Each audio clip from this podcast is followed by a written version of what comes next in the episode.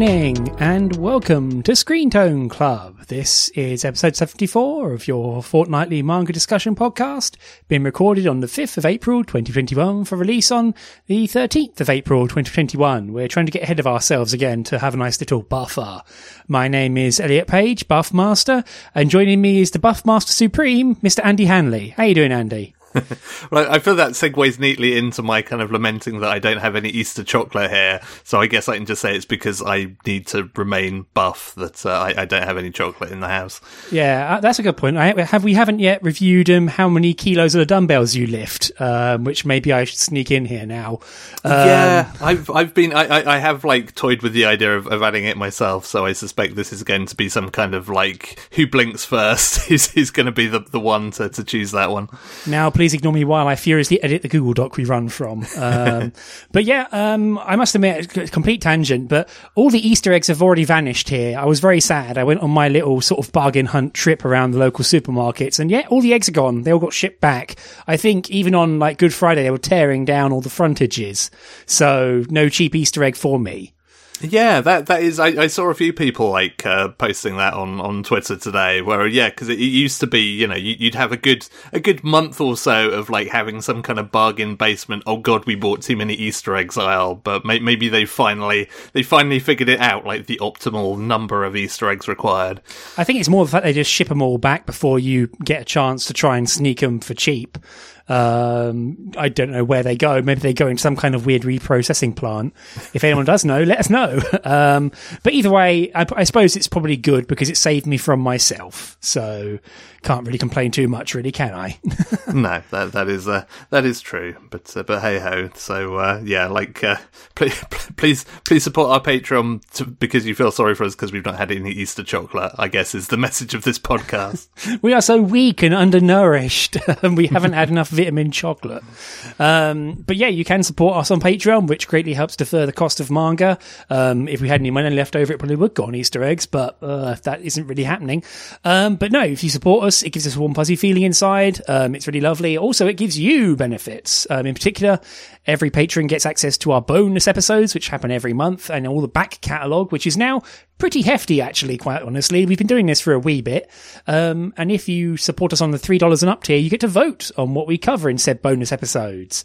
We've got another, again, I say this every time, but I do mean it. We have a good bucket of stuff to choose from. And frankly, a single vote quite often sways it. And quite a few of our most interesting picks have been one person bloody-mindedly picking the same thing month on month, which we set the Patreon up in that way so that if you just vote over and over again, it's going to rise to the top eventually, and we're going to have to cover it. So there's no wasted votes. No votes get memory hold. I'm quite proud of that myself. Making up voting systems is hard, as it turns out. He says, looking down the barrel of the Scottish election. But yeah, and also on the shout-outs tier, which is our highest tier, is Mr. Rob Jessup. So once again, thank you ever so much, Rob. So, first part of the episode, or, you know, the podcast, is our Returning Champions section, where we cover series we've talked about previously on the podcast, which is, again, I'm kind of repeating myself, but also has become a long list. You can find this list on our website, screentone.club, which I need to update again, but is ready to go for your delectation. Do you mind if I take a quick one, Andy? I've got a pair of very quick hits before we move on to... Yeah, go for it. So the first one I want to talk about is With a Dog and a Cat, Every Day is Fun. Volume 2 is out. I think Volume 3 is coming soon. I think it's available for pre-order.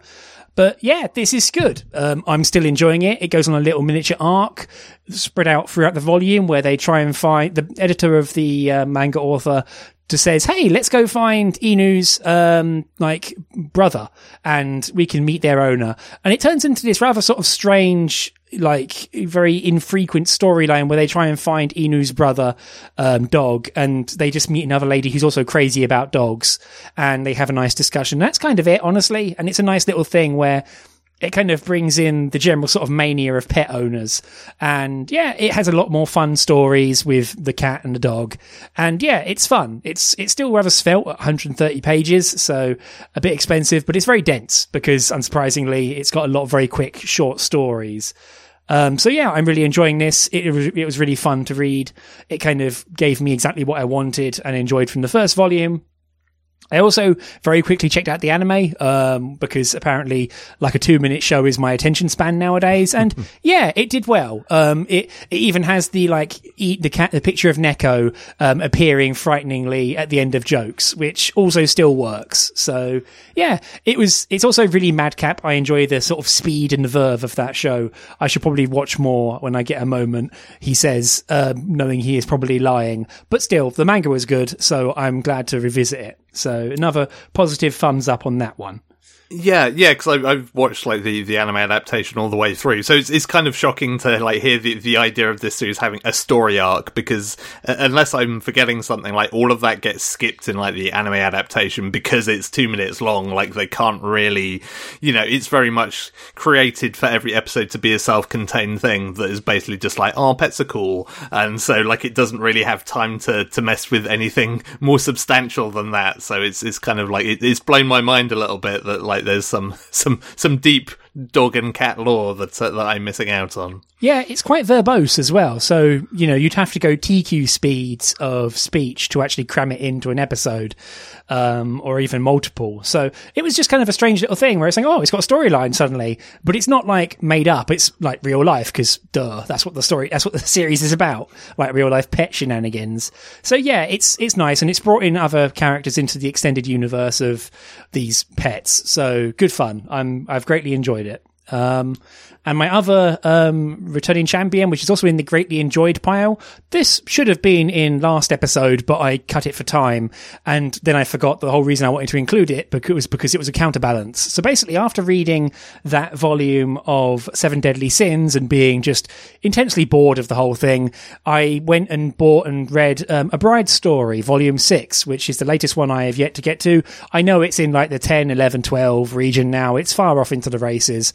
But A Bride's Story just reminded me, as if I needed reminding, but it reminded me why I like manga and enjoy it so much, because it was such a breath of fresh air. The artwork is gorgeous. Kaoru Mori is once again completely bananas, bonkers, off to the races, in love with her subjects, the people, the horses, the animals, the countryside, the weird early modern era politicking, the expressions, the slightly questionable relationships, but whatever, that was the done thing at the time. And yeah, it's beautiful, it's really heartfelt, it's really wonderful to see. You get more stories with the main character's brother, who turns up, and I'm forgetting every name because it's Elliot talking here. But yeah, I greatly enjoyed coming back to this series, and it just reminded me why I love manga so much, and especially this series and Kaoru Mori in general, of just, oh, this is really sumptuous. The art is beautiful. I'm enjoying reading this. It's really dense and meaty and enjoyable, and all these characters are fascinating to watch. And yeah, I bet every single person and assistant on this series now has terminal hand cramp because of the detail of what they've drawn, especially the horses. How do you, there was an entire Shirobako storyline about how hard it is to draw friggin' horses. So yeah, I loved this. I came back to it. It's kind of pulled itself together after a slightly scatterbrained middle period where it's oh crap, what do I do? And now it's pulled things together in interesting fashion. So I'm kind of interested to go diving back into it and continue reading this. But yeah, it's a really beautiful work, and glad to revisit. Awesome. Yeah, it's definitely one that I feel it's on my eternal kind of shame pile of I would probably like to read more of it, but just time never permits. And if nothing else, it's definitely one of those series where I'd consider just, picking up more of it just to luxuriate in the artwork, if nothing else. So yeah, that's cool. Yeah, I think if there was ever a Kaoru Mori art book, there was already that section of one-shots and such, but if there was a Kaoru Mori, coffee table art book, I'd probably be first in line to buy it, because, especially because, a very important part of the, Asia Minor / Caucasus region that she's depicting, and I've probably just completely mangled the geography there, please don't yell at me too hard, but feel free to correct me, but a big part of that whole culture is fabrics and textiles, and the patterns therein, which are passed down and are painstakingly woven and sewn over literal years. And it's all there, and it's really crazy because you look at it and go, damn, you could quite easily get away with just slapping down a Screentone and saying you get the idea, but no, they go the whole hog. And even something as simple as a small hat has crazy amounts of detail in it, and it manages to persevere throughout the series. So just even the art alone is kind of intense. So yeah, really enjoy this series. Kind of need to catch up, but at the same time I'm not hurrying because I'll enjoy it at my own pace, quite frankly. And I think it benefits from that. So yeah, that's what I've got to say on that. I'm not sure anything to say, but I'm interested to hear about your picks for Italian Champions, Andy, because both of these are on my own pile of shame of, man, I want to read these, but I haven't gotten around to them yet. Yeah. So thanks to the joys of a 4-day weekend, I've had a couple of new volumes to crack on with for series that we've talked about on this series on this show before. First of which is Kaiju Girl Caramelise, Volume 4, which is a series we've talked about every volume in some shape or form. I believe we have, yes. And it's always been a good time and something we've had a fair amount of positive things to say about. And the good news is that Volume 4 is exactly the same in that regard. It is a lot of fun. It does some great stuff with its characters. Its comic timing just seems to get more and more impeccable by the volume. Like, it's so good at kind of setting up a joke. So often it kind of sets up its best kind of visual gags, kind of like quote unquote off screen, and then kind of gives it a panel or two to kind of to sort of just warm up, and then it just drops it on you, and thus laughter ensues. So its comic game is really kind of top notch in this volume. It has some fantastic little moments like that, but it's also doing some good stuff with its characters. Kind of mild volume 3 spoiler is that, like, by the start of this volume, like, Arata, our kind of pretty boy love interest, is basically become like something of a celebrity because he's ended up being kind of captured in a clinch with a kaiju. And so of course, like, all the TV networks, etc., want a piece of him, because, he's kind of like perfect TV fodder. Well, that makes it sound like E.T. or something. Yeah, well, I mean, it's a little bit like that, just with kind of, less crazy stuff going on there. Like that kind of becomes sort of I think that's going to be the thing around which kind of the next volume or two is seated, because it does a really smart thing with that, which is one of the things I was a bit kind of maybe not worried about, but it's like we've had 4 volumes at this point of, like, Kuroe, the main character, when she gets kind of stressed or nervous, like, she to a varying degree, like, turns into a kaiju. And it's like, well, is there much more that the series can do with that? Because it's like, she's kind of getting more comfortable around Arata and around other people, and she's kind of, feeling a bit more comfortable in her own skin in general. Like, that feels like it's maybe running out of road. But one of the really smart things this volume does is it's found another kind of spin on her emotional state that is kind of hopefully will have legs for a few more volumes to kind of, approach her from a different angle, which I'm all for. So that seems like kind of a smart choice. Interestingly, kind of beyond sort of the main couple, like the character that gets the most play in this volume is actually Manatsu, who continues to be the MVP of the series in terms of just pure entertainment value. She's the fangirl, right? Yeah, she is. Yeah, she owns. I love her. Yeah, she is the, like, ridiculous Haragon fangirl who just, like, basically has fallen entirely in love with this huge monster. And the interesting thing this volume does, and I actually kind of wish it went a bit kind of deeper and a bit longer with that, is it actually kind of gives a bit of kind of backstory and a bit of meaning to why she feels that way. Like, why is she so obsessed with Haragon?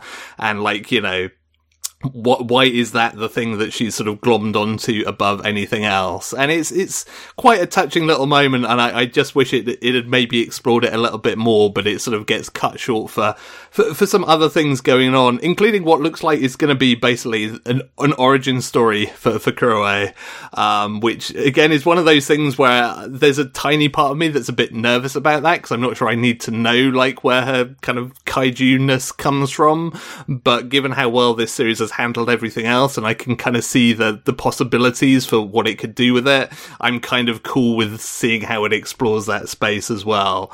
So overall, like, really good volume, and very much entertaining, but still doing good stuff with its characters that kind of makes me want to keep coming back to see how they develop as things go on as well. Yeah, cool. That sounds exactly like what I want to see. Both the love interest being harassed and Haru, Kuore having to figure things out.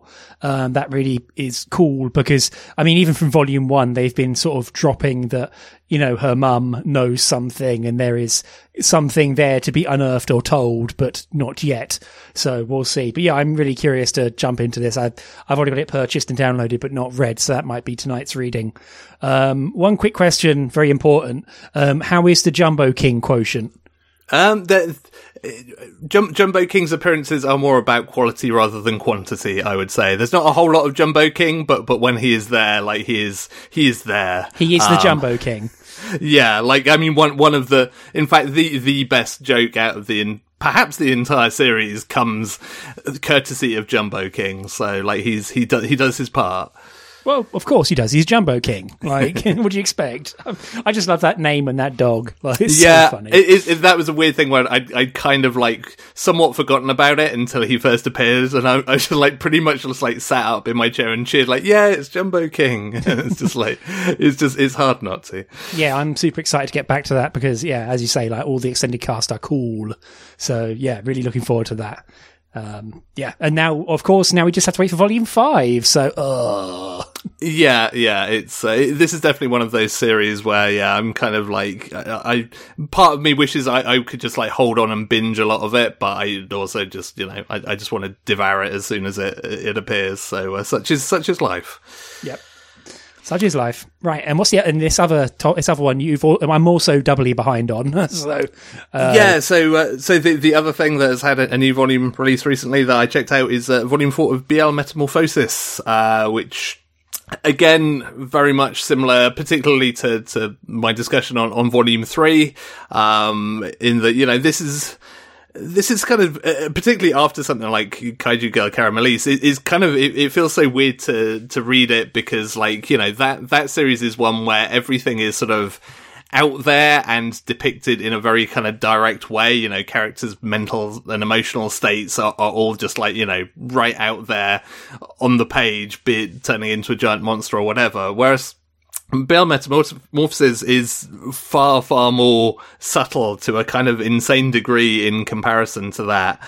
And I mean, parts of this volume, like, kind of feel like increasingly sort of ephemeral almost. It's just kind of, it's just life going on. Like, there's not necessarily any big kind of, punctuation marks to it. You're just kind of watching a couple of characters just, doing what they have to do and just, whether it's going and seeing some friends or studying or whatever it is.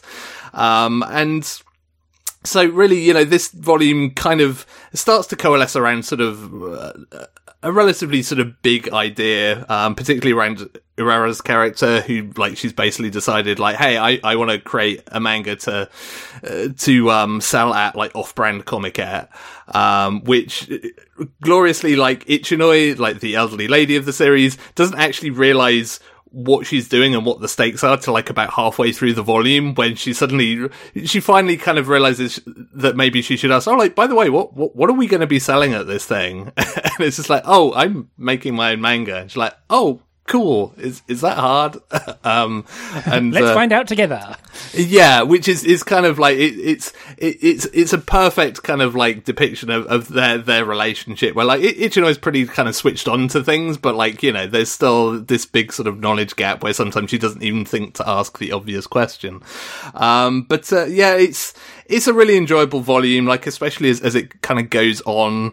And I think one of the real kind of powers of this series, and this volume in particular, is that because it kind of rarely verbalizes sort of characters' like internal thoughts or feelings, when it does, it really has an impact on you. Like, it's because it's not like a constant sort of inner monologue of like, this is how I feel now and this is how I feel now, which can be fine, but this is very much two characters who just quietly get on with life, and like it takes a lot for that to kind of spill out into their sort of externality to any great extent. So like there's a really sort of powerful moment in this volume where like Urara's kind of got she's got a bunch of stuff to worry about, like she's decided that, you know, she wants to kind of grasp the nettle and create this manga. Like, her parents are kind of like, you know, not being pushy so much, but being like, hey, like, you need to study. Like, this is a really important time for studying.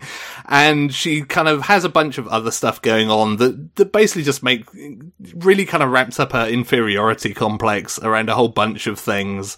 And there's this point where she basically just flops down on her bed and she's just like, I'm tired. And, like, you know, in that way that I think everybody can relate to, where it's not like you're physically tired, it's just like, everything going on in my life just now is just exhausting, and I really wish that I could just, like, press the stop button on this and just do literally anything else. And there's, like, moments like that that are really good, that they just suddenly kind of cut through the sort of the everyday churn of just kind of getting through every day as it comes, and just being this kind of, like, full stop of just like, this kind of sucks right now. I'm really not here for this. Yeah, I especially like, given we are on a 4-day weekend, this is a 4-day weekend where I desperately needed it to, like, even if the problems are still going to be there when I go back, I got to press the stop button, and it was it's been a massive relief. So I know that feeling well. And I actually say, like, not sorry, Andy, I don't mean to cut you off too much, but, like, you know, as you say, like, there are people, it's not like everyone's Araragi here from Monogatari, like, you're not getting the stream of consciousness. It is a case where people are getting on with their lives, and then when they do speak up, it's like, hey, this is something I want to say, and I would like you to listen. And it's like, oh, okay, shit, they're talking, like, this is important. So I feel like the series has put a lot of weight, and it's not just like, I'm going to say some proper nouns at you. It is just, here is how I'm feeling at the moment, and I'm not quite sure about it, and maybe we can work it out together, or just let this out here, but here is where we are in our life, or in my life, and what is all this? And so, yeah, I feel, as you say, like, every word in that is worth 10,000 anywhere else, at least in my mind. Yeah, it's sort of the comparison point to me is like, you know, another series that I like for the exact opposite reason, like something like If I Could Reach You, that has a lot of kind of really powerful inner monologues, but it does it a lot. Like, you're always aware of, like, the main character's internality and, you know, what they're thinking and feeling at any given moment in time. Whereas here you're very much an observer of it. And, you know, you kind of, like, get a general feel for it, but then it's just this sort of, these moments that are not, you know, massively, they're not sudden kind of monologues. It's literally just kind of a few kind of sentences, effectively, of, like, you know, inner thought or whatever, that just, like, really kind of hit home, of just like, okay, this really kind of sums up this person's mindset at this point in time. And I think there's really something quite powerful around that. So yeah, like, that's all really good. Like, I mean, for all of that, there's a very clear kind of setup in this volume to what should be kind of like a high point for these characters and the series, hopefully in the next volume. Like, it's very much foreshadowed, like, the coming together and the confluence of certain elements that should be a big, like, it almost feels like a series ending, like, oh, everybody was affected by this in a really positive way, so yay, like, life is better. So I'm kind of like, I'm kind of looking forward to that in the next volume, hopefully, quite honestly, because, like, it sort of feels like the characters deserve it. And the nice thing is, as we get towards sort of like the end of this fourth volume, and sort of the off-brand comic actually starts happening, is we start getting a bit more, and this volume as a whole, actually, we get a bit more time of Urara and Ichinoi actually spending time together, because that was the weird thing about volume 3, is it was basically a volume of like, we're too busy to hang out. Whereas this is, it has some back and forth on it, but it ends up with the two of them spending quite a bit of time together, which is it's quite nice to see, because that relationship works really well.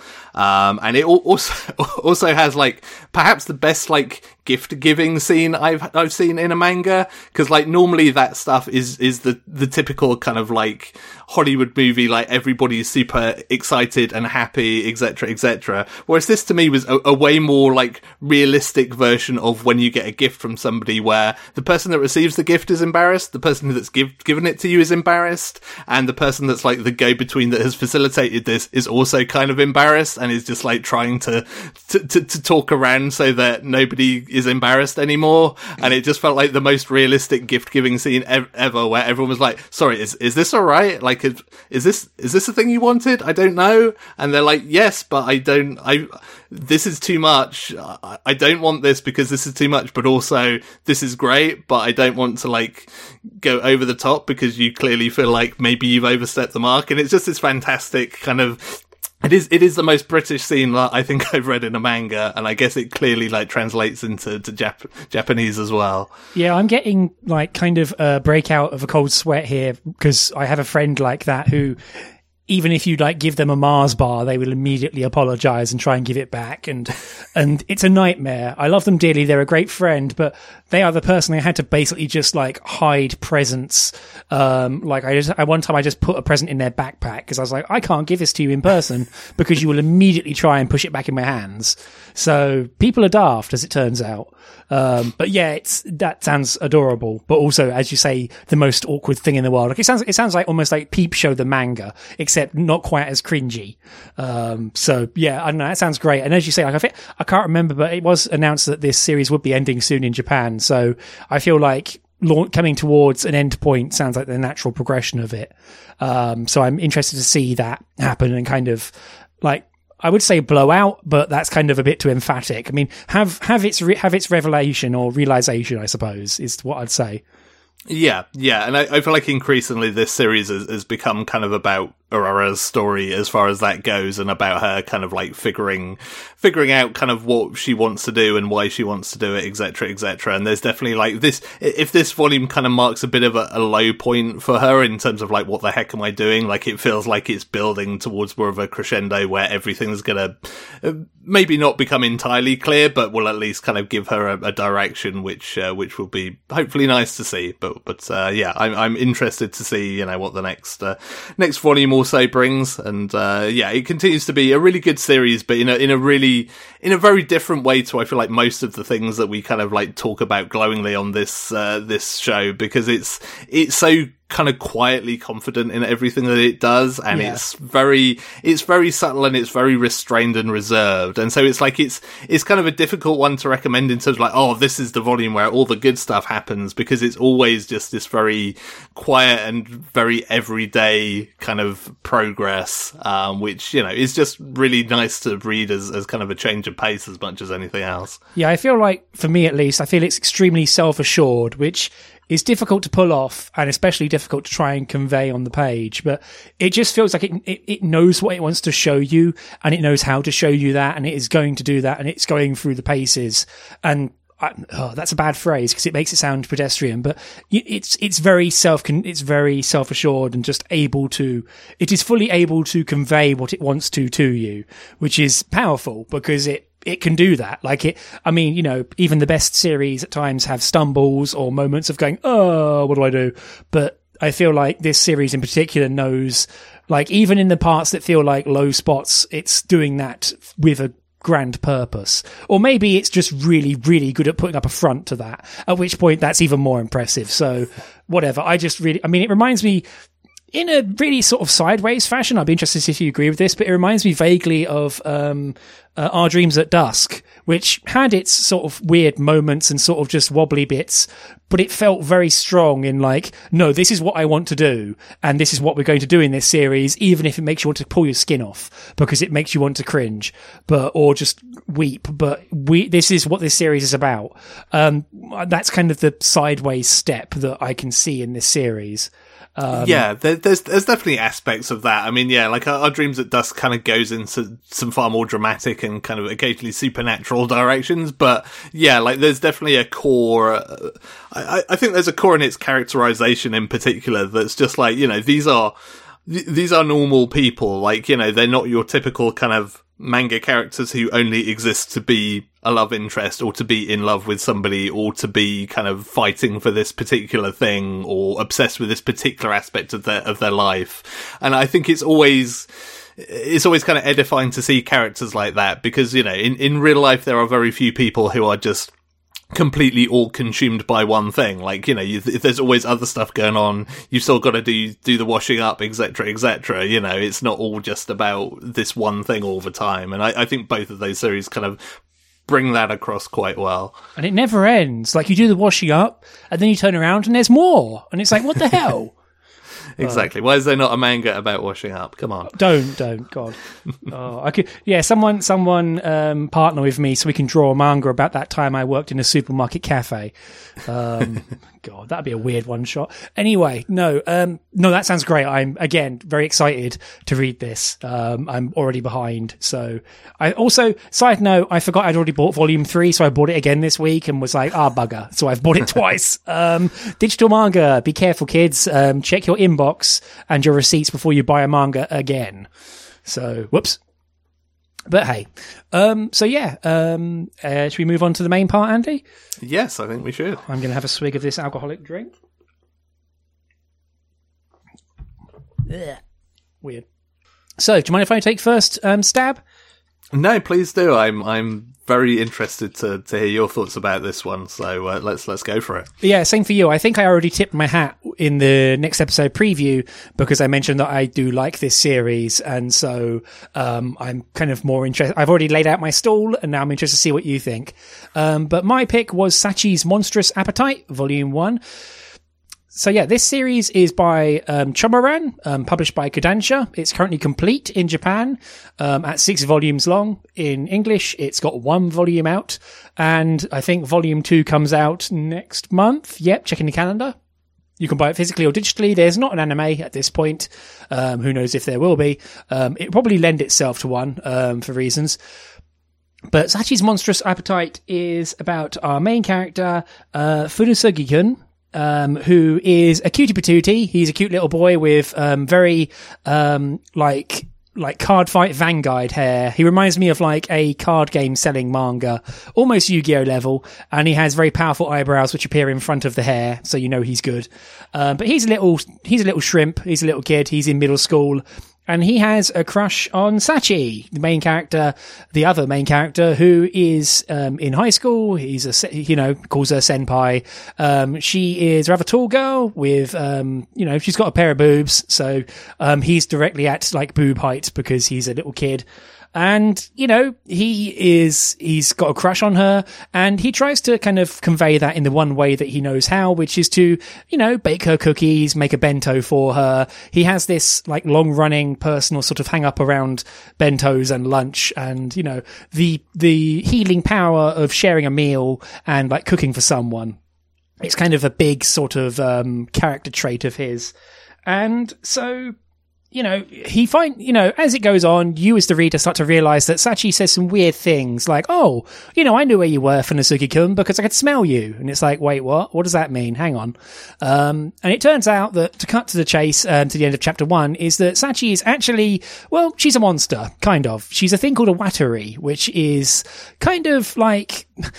It's going to sound really weird, but reminded me vaguely of Madoka Magica with witches, where Watari are kind of like almost like yokai-style beasties. They're little strange, out-of-worldy beasties, which can generate nests, which exist as like a separate layer of reality superimposed or like subsumed over normal reality. And Funasugi-kun has always been able to sort of detect these little monsters, including one that stole his lunch when he was younger. What the hell?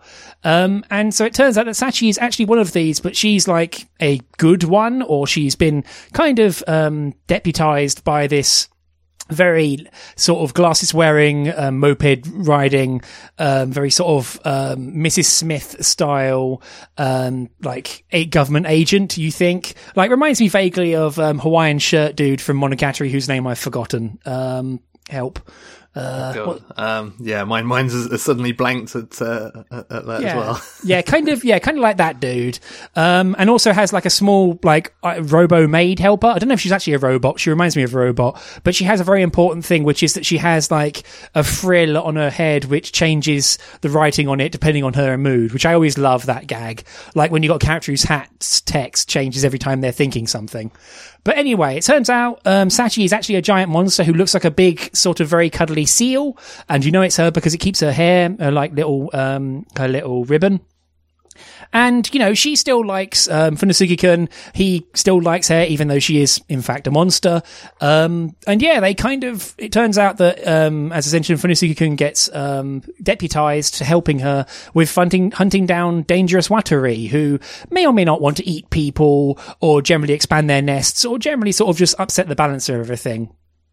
And this kind of gets into the whole, like, main crux of it, which is that Funasugi-kun smells absolutely delicious, which is why Sachi can detect where he is, and also why watari go after him and why he can kind of see them, is that he's just pumping out pheromones to encourage these monsters to get at him. And, you know, for me, most of the charm is that the relationship is very cute. There's something weirdly kind of interesting. It's like a reverse Monster Girl series where, you know, the girl is the monster, a real monster, not just a half demi-human. And, you know, the boy is the one on the back foot. And, you know, there's something kind of, I'm at the risk of being labelled a pervert here, but there's something kind of hot about, like, you know, a taller, older girl who may or may not eat you or something. Like, there's something weird about that kind of makes it more interesting, rather than just like dude lucky sukebeing his way falling onto boobs constantly. So yeah, and it kind of goes from there. There's clearly some trauma in the main character's past, with to do with lunch and such, which you get flashbacks to. And he's living alone, which seems pretty suspicious because he's in a giant house. And where's his mum that you see in all the flashbacks? Who knows? And yeah, this first volume ends on a bit of a cliffhanger where the unthinkable almost happens, and you see more of Sachi kind of opening up, and, you know, she's not just like a straightforward, you know, just monster. She is a fully realized person herself. And yeah, I kind of enjoy it for that reason, because it is this cute little rom-com in this really weird odd couple-ish sense, with like an element of danger to it, and also some fun action scenes, which kind of verge on the goofy, frankly, because Sachi's kind of an unstoppable beast. But, you know, at times, you know, fighting enemies just gets a bit hard and a bit boring, so you want to find a way out. So yeah, it's, as I say, I really enjoy it for that sort of character dynamic. And also the art is gorgeous, because it does really a lot of really good, fascinating panels where Sachi is like in between transformation, which normally a series would kind of elide or kind of skip away from, because it's hard to do that kind of in-between drawing. And it really kind of sells you on the fact that, oh, no, this is the same person. It is just, or the same character, just they're transitioning between two very different states. And it really works. There's some really fascinating two-page spreads in this, which I really enjoy. And it has this great sort of breadth of imagination, especially when it comes to the watari nests. But that's kind of my thesis, laying out my thoughts on it. But I wonder, Andy, if you kind of share some of the same ideas behind it or not.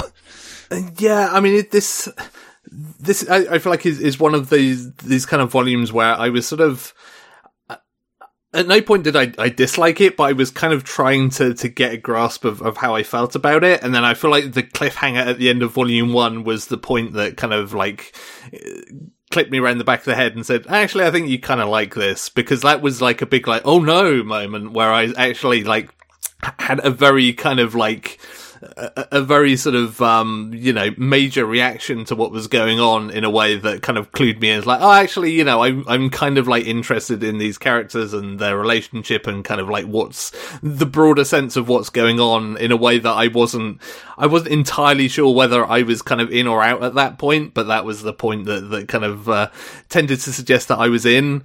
And I think part of it is like the first chapter of this. Like, you know, we talk quite a lot about sort of opening pages and opening chapters, and, you know, when it gets it right, it can be a really kind of dazzling starting point of like, okay, I'm on board with this, like, you know, from panel 1. And this for me was one of those chapter 1s where it felt kind of messy and unfocused and distracted in a way that I was struggling to really sort of glom onto any of the characters or any of the stuff that it was kind of hinting at. Like, I feel like the whole sort of bento story / metaphor thing kind of gets overdone a bit throughout the volume, but chapter 1 in particular, when you don't have a lot of the other kind of grounding for it, just felt like it was that there was too much of it that wasn't really doing enough heavy lifting in terms of, you know, come and hook me in, like, give me something to get my teeth into, with every pun intended here.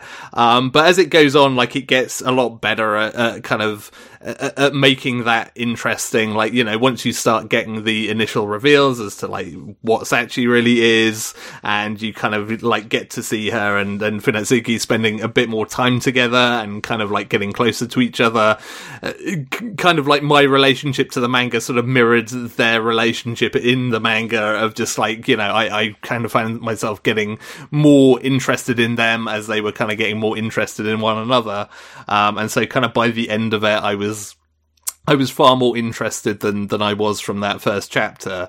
I'm definitely with you on, like, the art style. Like, it has so many really good visual flourishes, kind of like that it uses in so many different ways. You've kind of got your just, like, really good artwork in general, but some really great, like, standout panels that just look fantastic. But it's also really good at doing comedy, and it's also really good at just kind of, like, doing sort of, you know, showing the kind of, like, inner thoughts of the characters as well. And, like, it's kind of like a pretty good multi-purpose kind of art style in that sense that I really enjoyed. I will ask, like, having mentioned it being kind of sexy, I do have to ask, like, does this author have a background in Jujunshi?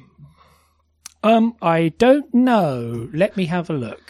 Because it kind of, the reason that I ask is that, like, I feel like, kind of bouncing off of what you mentioned about that, this does feel like a series at times that has deleted scenes. Like, it feels like at times it's really straining for some sexy time, and then it kind of, like, has to knock it off and sort of, like, fades to black and then comes back and just like, well, no, nothing happened. What are you talking about? Like, there were several moments where it felt like it was building to some kind of, like, you know, full-on doujinshi kind of a clinch, and then clearly it doesn't, because it remembers what it is. So it just it very much felt like it had that cadence, and I could be completely wrong, but that was kind of my feeling, that this is maybe somebody that had come from that background.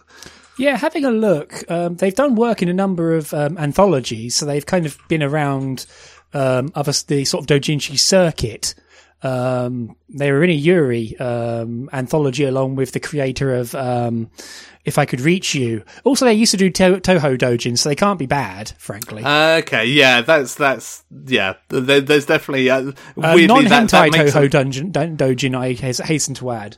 Okay, yeah. Somehow the fact that, yeah, this is somehow related to Toho just perfectly makes sense. I can't even quite elucidate on why, but it's like, yeah, the silly hairpiece probably does it. Like, you know, yeah, could be, yeah, like, and yes, they have done hentai. Okay, yeah, like it just feels like there are moments where it wishes it could do that, and I feel like there are some chapters in some dark cupboard somewhere in the author's room where it's like, no, I'm not allowed to show anybody these, which, you know, is fine. It's not like a negative. It was just one of those things where it kind of felt like it was straining at the leash occasionally to get a bit more horny than it does. Yeah, I'm more immune to that, but I think it kind of restrained itself. Like, I feel like one of the things that it does that helps it is that it kind of gets that stuff out of the way by having a release valve, almost. Like, it has the whole, like, bathing together scene, the sleeping together and waking up with someone cuddling you scene, and it just kind of goes, okay, yeah, here's this thing, and we're going to have the main character thankfully be a bit more sensible and wriggle his way out of it. So I feel like, as you say, like, there are probably scenes deleted, but the series kind of remains just about chaste enough to not be weird or too gross. But also, yeah, the fact that, like, you just get this weird sort of magnetism where, like, you know, there's always been this sort of, you know, direct line between hunger and lust that kind of exists, that, you know, you see Sachi kind of like absentmindedly sniffing the main character, and it's like, hang on, what is this, Sweat and Soap? Like, hang on, maybe it's that series. Actually, I'm going to blame Sweat and Soap. That's why we're thinking like this. Our brains have been warped by that series.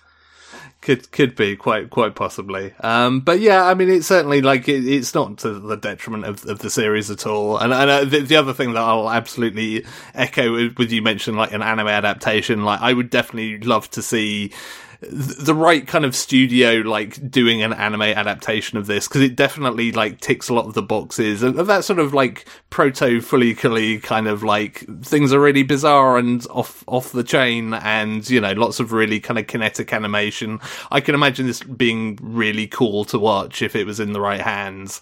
And I feel like that would almost maybe weirdly be my kind of preferable way of watching this, because I feel like it could maybe just tighten up the pacing a little bit and just kind of, you know, make it that bit more compelling. And certainly, like, with that cliffhanger that this volume has, like, you have a perfect, like, episode 1 or 2 kind of end of episode drop that would just, like, get everybody hooked on it. So yeah, I'd be all for, like, seeing it animated. That's absolutely for sure. Yeah, I must agree. I have to agree. Maybe the rest of it kind of, like, my overall feelings of it kind of bowled me over. But yeah, the first chapter is a bit sort of messy, where it's trying to set multiple things up and it's trying to background a bunch of stuff, but at the same time just kind of loses itself in between. Like, it reminds me vaguely of Mieruko-chan, where it has the whole, like, oh, I can see this monster, but no one else can, except, you know, gender swapped and also slightly, you know, shoes on the other foot. So that was kind of weird. But yeah, I have to agree with you that it does feel a bit clumsy at times, like almost like it's tripping over itself to try and, like, get the story going. But yeah, big fan of the series as it is, mostly because it is just something more interesting, and, like, it's going to sound weird and a bit mean almost, but the fact it's only, like, quote unquote only 6 volumes has me interested in, like, oh, there's a very tight storyline to this, clearly. Like, it's going to have, like, it has to tell a story in 6 volumes and get out again. So I'm more interested in seeing that rather than the 20 volume plus, like, almost like Jujutsu Kaisen level of, oh god, more characters, oh god, more stuff, oh god. So I rather prefer the, like, cut down, rather sort of limited version. Yeah absolutely. I think, you know, given it sort of, especially, like, assuming it keeps its focus on the main 2 characters as well, like, you know, that feels like a far kind of tighter story to tell. So yeah, I'm kind of, like, curious to see where it goes in subsequent volumes, because, like I say, it's found the thing that's hooked me in right at the end of volume 1, and, like, if it continues to sort of explore that path in some interesting ways, then I can see myself being sort of on board to check out some more of it. Cool. Yeah, I'm already well in a tank for volume 2 plus.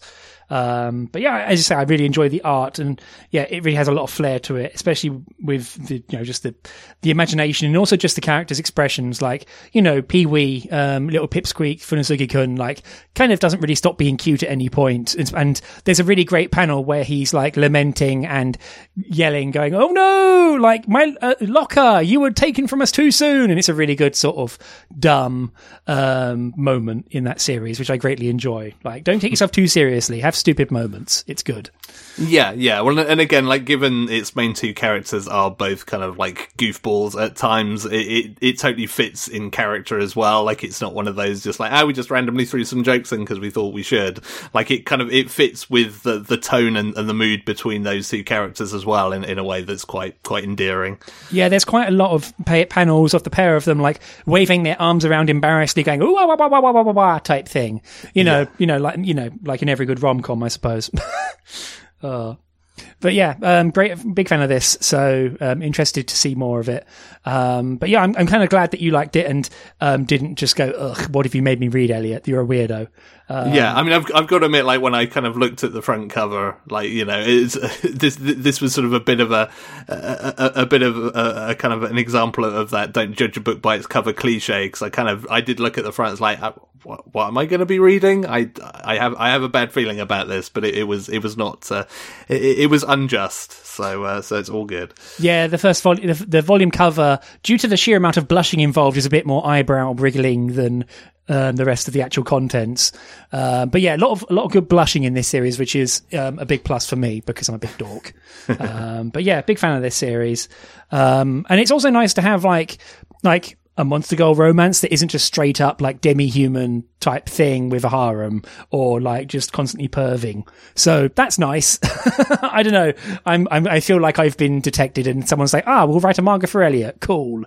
Yeah. So, well, it's either that or like I was maybe expecting like a long, slow burn of like Sachi, like trying to keep her kind of secret under wraps. Whereas again, that all gets unleashed pretty quickly, which makes things far more interesting. So it doesn't just go into that kind of typical trapping of like, oh no, I can't let them see what I'm really like. Again, like I mean, it's something that Kaiju Girl Caramelise like pulls off really well because that's the entire point of it. But you know, sometimes it's nice to have a series where it's just like everything's out on the table, you know, pretty much from the get go.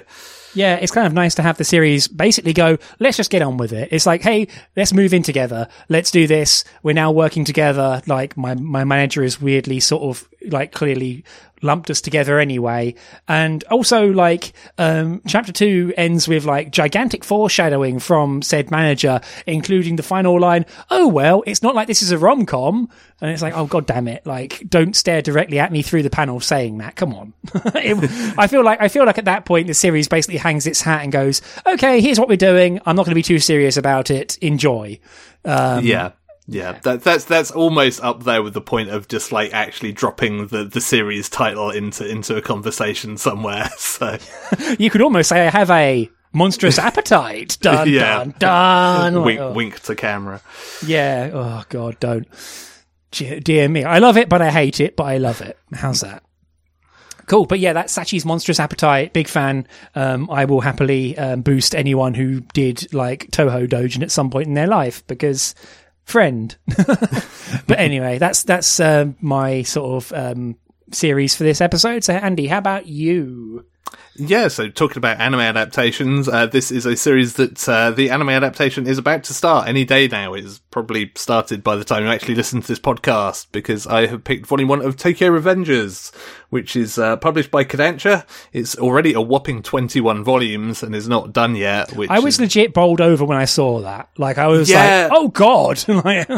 Yeah, like, I mean, I have, like, thoughts about this series that kind of, like, involves, you know, its possibility space, but still, like, 21 volumes is that's a lot of manga.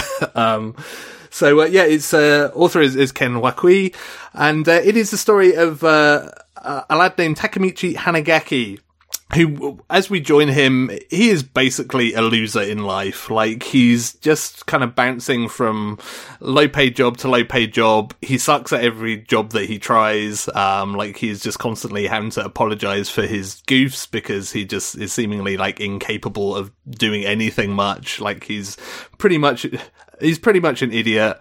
And he's kind of just constantly hearkening back to the quote unquote good old days when he was a middle school delinquent and, like, you know, he had a girl who was into him and he had some good friends. And as he initially posits it, there's a little bit of unreliable narrator, as it turns out, because he makes it sound like, you know, he was quite a big deal as a kind of like middle school delinquent. But something befalls him. He's either pushed or falls in front of a train. It's like by later in the volume, it kind of becomes clear which one of those two it is for reasons.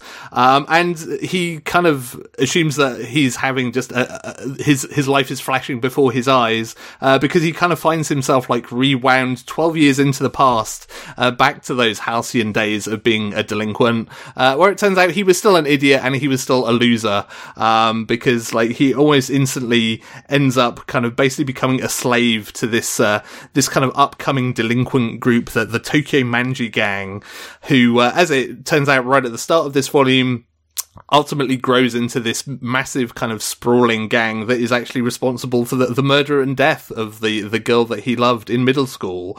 And so thanks to a bunch of kind of machinations and twists and turns, which borrows very heavily from the idea of the girl who leapt through time, they literally call them time leaps. Yeah, also vaguely remind me of Erased to a certain degree. Yes, there's definitely like a bit of Erased to this as well, because yeah, it turns out that like rather than just a flashback before he dies, basically he has the ability to move back and forth through time.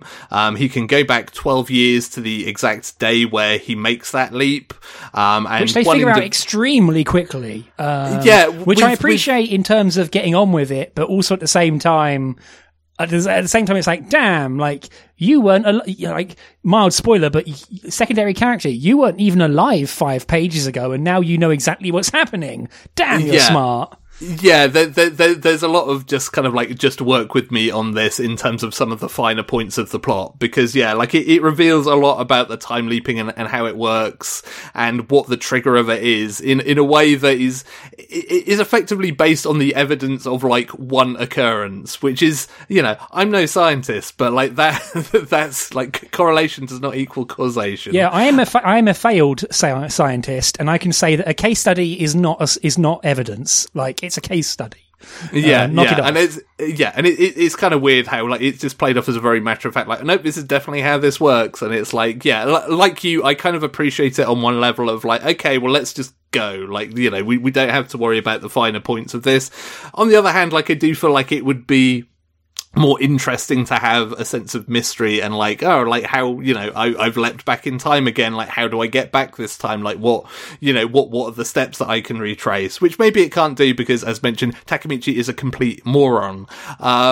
He's a moron who doesn't ever actually seem to improve, but anyway, sorry, I'll get to that later.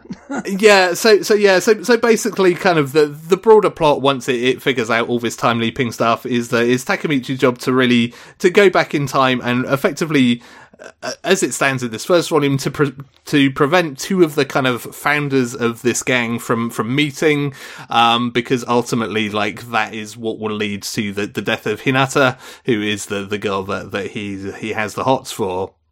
As you mentioned, kind of, it's, I am really kind of struggling to figure out where exactly I come down on this series. Because as I mentioned right up top, like, the thing that I like about this first volume is that it opens up this vast possibility space. Like, it's the thing that I like about kind of like time travel series like this and things like Erased, where, you have a lot to play with in terms of, jumping back and forth through time, finding out information from the quote unquote future that is your present to like figure out how to manipulate the past. Like, the whole kind of butterfly effect thing of like, well, what effect is are those changes going to have? Like, there's a lot that it can work with, and there's a lot that it can do, and I'm always a sucker for that kind of fiction that lets you play with that stuff. The part that I'm not so sure about is because, I mean, Takemichi has kind of like one good moment in this volume where he's just like, well, I guess I've got to man up and try and do something to like break the status quo here. And like, I hope that's kind of like a sign of what you see more of in this series moving forward, because like a lot of the time he is just kind of making goofy faces and getting the crap beaten out of him and generally kind of not really knowing where to go.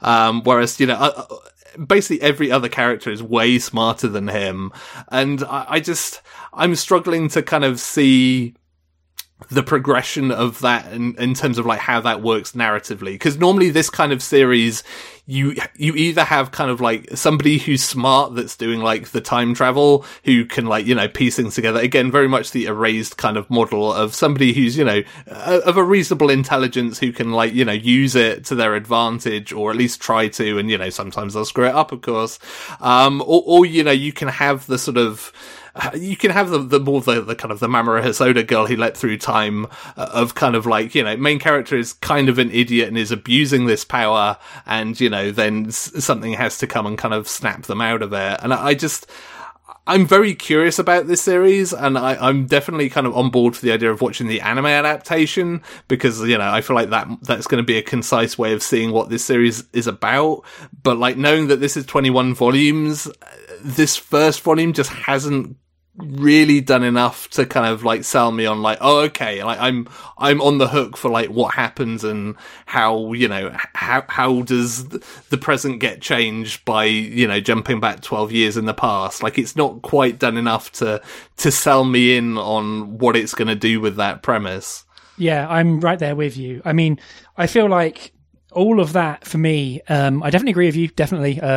But the thing with the premise as well is that we're having to view it through the main character, whose name I have forgotten, Hanagaki. So Hanagaki, I absolutely detest and drives me nuts because not only is I think he is a crap person and a bad character, but also I think he's just written weirdly, like. It's rather strange where every single character that we come into contact with in this series, or every single like positive, you know, good side character who isn't a psychopathic murderous delinquent, I literally stared at them and thought, I wish this was the main character. Like, I wish this was the point of view. I wish we could inhabit this character, because Hanagaki fucking sucks. Like, he sucks shit. He doesn't. The problem is also he unlearns things constantly. Like, he constantly forgets his own motivation and his overriding purpose for finding a second existence in his own goddamn shitty life. Like, he is basically like Kaiji, directly like Kaiji, from that series, where he never fucking learns. But at least Kaiji has some positive side effects and also, like, brings people up around him, whereas this character, like Hanagaki, just fucking sucks. And he never learns or really takes on board or internalize his own development. Like, he has development, he goes, no, I gotta nut up, I gotta tough this out, I've got to affect this. This is a one-way trip because I can only go back in time 12 years exactly. I know we think we know the switch methodology, but, you know, I don't quite know. But also at the same time, he seems to constantly forget information he should have already learned. Like, you know, when he first goes back to his, like, present day self, he learns about the Tokyo Manji Gang, and then when he goes back, he's forgotten half the information about it. And it's like, you're supposed to remember this stuff. The whole point of this is that you have the sports almanac. Like, you're supposed to know this shit, and you already lived this life. Like, you already grew up and had your entire childhood ruined by your previous existence, and now you are literally just walking face first into the exact same shit because you're still a moron and a fuck-up, even though you have the mentality of your 26-year-old self. And, you know, 26-year-olds are still fucking dumb. But it drives me nuts because it's just like, he keeps going, oh yeah, I remember now. I was a slave to these guys and it ruined my life. It's like, you think that you'd remember that? And then he's like, oh yeah, I remember now. We had to take part in like a fight club pit. And I'm like, again, you think you would fucking remember that your entire childhood was spent like beating each other black and blue for weird, like fucking gladiator style, you know, Colosseum battles on the steps. And then, you know, he meets the psychopath, main gang member he's trying to find. And then, you know, and also, like, as another part of this series, it already introduced you to both of the big bads that you have been pointed out. And one of them's already been kind of crossed out as being actually not that bad of a guy, maybe. He just maybe needs a bit of help. And it's like, wow, you've already burned through this initial premise. And I still just hate the main character so much because, again, he's a bad mover of the plot. Like, he sucks. Like, I want his girlfriend to be the main character, Hannah. I want, you know, the timely, persistent detective dude to be the main character, like, because they'd be interesting. And it just doesn't hold my interest. As a result, I mean, like, something like Summertime Rendering is way more engaging, if a bit more lewd, with, you know, the whole, like, time leap, although that has a different structure to it. That's more Groundhog Day rather than, like, solitary jump back point. But it drives me nuts because it really just can't make me care about the primary storyline because the main character just keeps fucking up constantly and doesn't seem to actually want. I mean, he reverts back to his shitty neat self constantly, and it just feels lame, like, and lazy, because it's just like, oh, you're only introducing tension, or you're only able to introduce tension by reverting this main character to being possibly the biggest waste of space, which is the idea, but it doesn't help. So it just kind of annoys me as a result. Yeah, and I it kind of feels like at least some of it is down to kind of either lazy or just kind of a lack of confidence in the writing, because it feels like a lot of the character just constantly forgetting things he's just learned is just sort of a shorthand for like, oh, well, I guess I need to remind the readers about this. And, you know, I can't really tell where, like, the character being stupid stops and the kind of, like, needs to handhold the audience starts, because, like, they're both sort of feel like they're somewhat cut from the same cloth, and I'm not quite sure, like, where the balance is there. But yeah, like, it is weird because, yeah, he does feel like it's almost it would almost make more sense if, like, the running joke of this series was like, well, this guy should never be the protagonist of anything, because, like, yeah, like, literally every other character has their head on straight to at least some degree more than him. Like, even his other, like, dumbass middle school delinquent friends, like, have more moments of kind of clarity and of, like, oh, this is not great, we should probably try and do something to fix this than he does. And it is weird, and his friends inhabit their own space, like they inhabit their reality, whereas the main character Hanagaki, like, he has already lived through this once and so should have foresight or at least memory, but even then he doesn't feel like he's fully interacting with anything whatsoever, even though he has an overriding purpose to all of this. He's not just like, you know, he's not just gone back in time for shits and giggles. He is here with an explicit purpose and yet doesn't really seem to be present for anything that happens. Yeah, well, especially given that purpose, like, again, had the whole plotline been like, oh, you know, I've been forced into, like, saving somebody that someone else cares about, you could kind of understand him being checked out. But, like, this is, like, saving the life of the girl that he goes on about incessantly from, like, basically, like, page one of the volume. And so, yeah, like, it's strange, like, how passive he is about a lot of that, you know, given that is how the stakes are set up. And, like, yeah, you know, I kind of think about other sort of similar fiction. I mean, you know, I know we have, like, divergent opinions on this one, but, like, you know, ReZero kind of starts from a place where, like, Subaru, the main character, is a jerk and an idiot, but it works with that to its advantage of actually, like, letting him kind of grow and actually kind of become, like, a better character as it goes on. And, like, I certainly hope that in future volumes that is what this series is aiming to do as well. But it doesn't give you a lot to hang your hat on in this first volume, bar, like, that one moment which just feels like kind of an outburst of additional stupidity rather than kind of a sudden master plan of, like, aha, I know how I can fix this. And so, like, it needs to give you more hints to, like, clue you in on things to come if it's gonna go down the route of, like, Takemichi, like, sorts himself out and becomes, like, a smarter human being. Yeah, and as I say, like, it is the problem where everyone else around him is so much more capable. Even, as mentioned, the mob characters are more capable and more clued into what is going on around them, which just makes it very frustrating. I mean, maybe at some point in the 20-odd volumes he gets his shit together. That'd be nice. Or maybe things go on a really wild sort of journey, because the one thing about this series is it has 12 years of road. I mean, the investigator secondary character even says to him, like, oh, if we wanted to abuse this power in the most direct fashion, we could wait 12 years, time leap you back, and then move this girl out of harm's way. But that doesn't solve the core problem here. And it also doesn't make full use of this power. So we should do it this way. And it's like, oh, okay, this guy's thought about it. And, you know, it turns out that they've spent a long time obsessing over it. But yeah, it just makes it very exhausting where, you know, it comes up with this interesting concept and framework around it and then ties it to this absolute loser.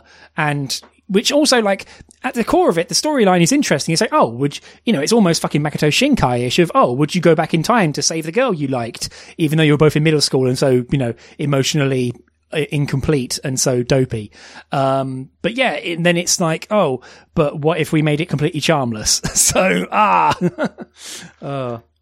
Yeah, it is a strange one, and yeah, like it has so many possibilities to work with, which is why I'm still kind of continuing to be curious about it, because, like you say, it's got 12 years of road. Like, clearly, you know, the single point of failure, if you like, that it sets up in this first volume is clearly not going to be the end of the story, because you're not going to have 21 volumes of him just trying to stop two people meeting.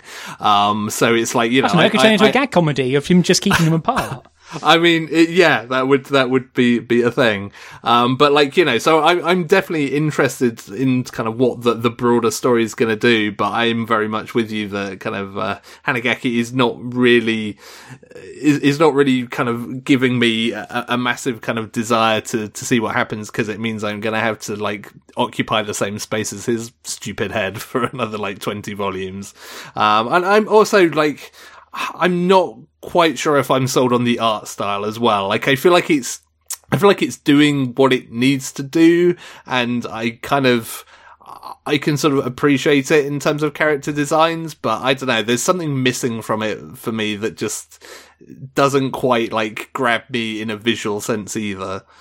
Yeah, I think I'm with you. I mean, it's accomplished at drawing ugly-ass delinquent dudes, but after a while, like, initially I was like, oh, they appear to be putting some effort into this, and then after a while it's like, oh no, it's just a sea of idiots who can't do their shirts up properly. Great.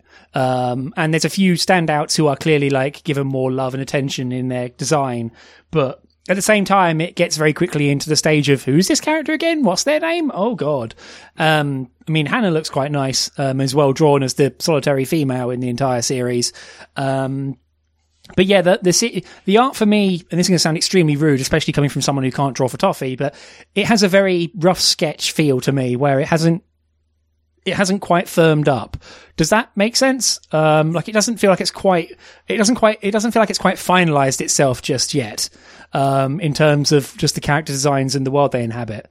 I think that's absolutely fair, and I feel like that's kind of the case with this story across the board. It's very much a kind of case of, like, decent ideas, but it's just, like, struggling to find, like, the execution and what to do with those ideas, which again is another thing that another reason that I'm kind of, like, you know, a little bit on the fence about it, because I feel like it could get itself together and create something really kind of quite fascinating, but it hasn't really shown any evidence of that at this starting point.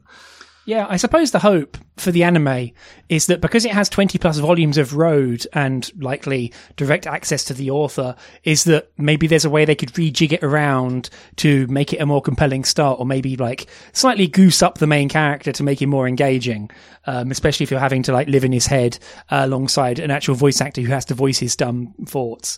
So maybe the hope is that in the anime, they have some time to kind of, you know, cut the fat, adjust the mouse, adjust everything, and sort of push it all together into slightly more contained whole. Maybe I'm giving, but then again, you know, I'm giving a bit of crunch credit, but there is something there. Like, the storyline, as you say, like, I'm a fan of these time leap storylines. Like, I'm a big sucker for them. If only because they're fun to kind of mull over and, like, just kind of, like, enjoy, like, you know, plot holes and all. And so it's that sort of thing I enjoy watching the possibility space be pushed. But yeah, it just need to get rid of this main character, or at least improve him somehow. And, you know, as you say, like, at the end of this first volume, it's already laid out the very clear line of what needs to happen and, you know, the stakes. And so if it can morph something interesting out of it, that would be cool. So who knows?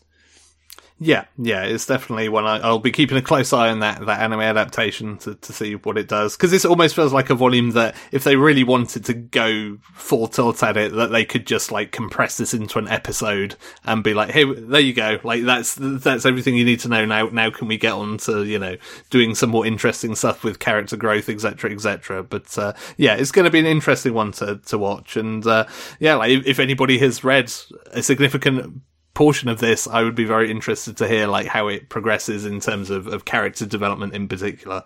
Yeah, totally.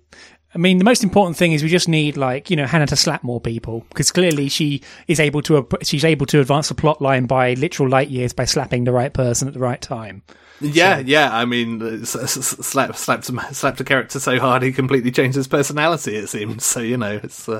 Yeah, I think that might be more a case of didn't quite know how to write the character, and so oops.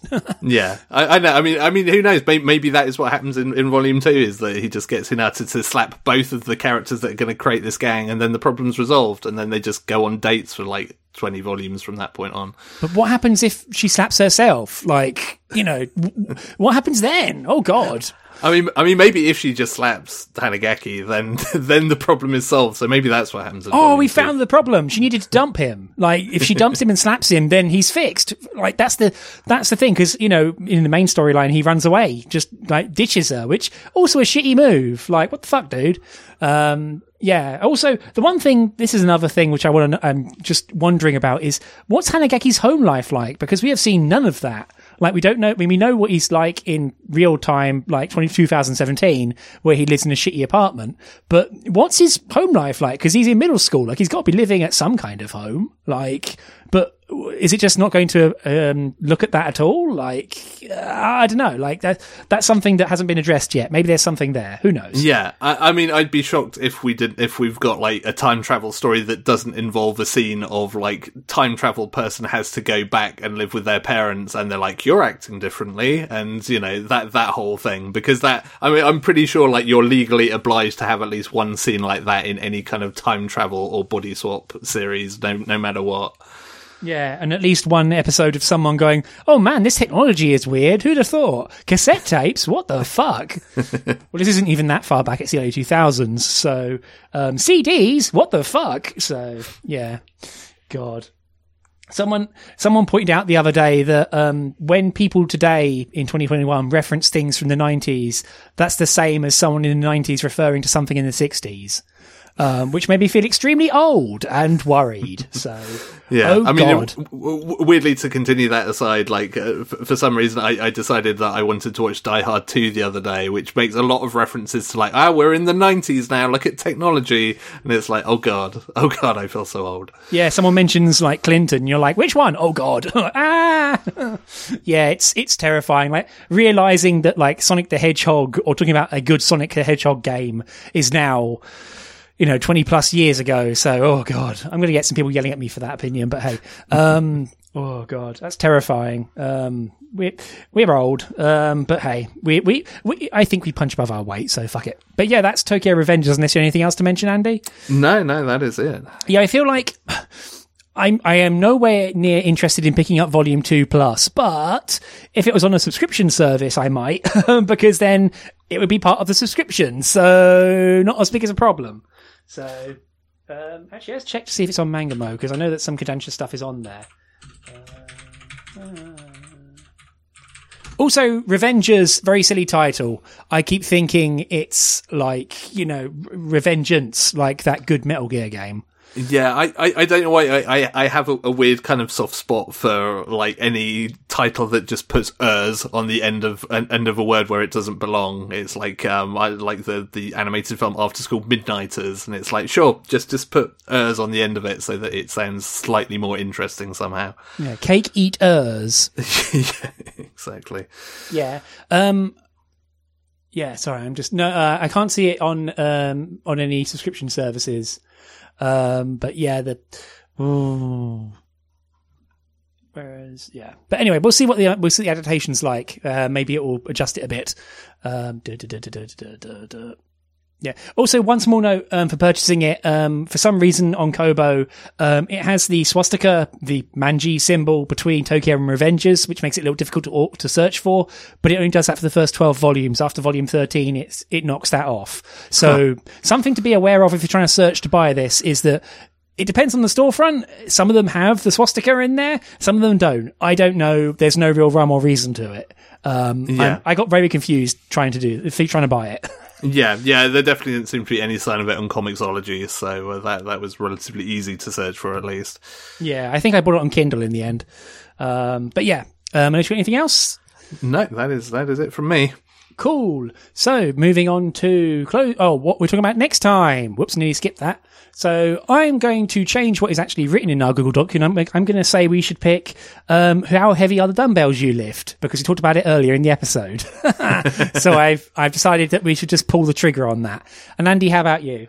Yeah, so I've picked a series that is not actually out at the time of recording this. It's the first volume is out tomorrow, and it is A School Frozen in Time, which is the artist behind Your Lie in April and the author of Bungo Stray Dogs, which is an interesting mashup that I'm kind of intrigued to see how that's going to turn out. Yeah, that's a power couple, if there ever was one. That sounds.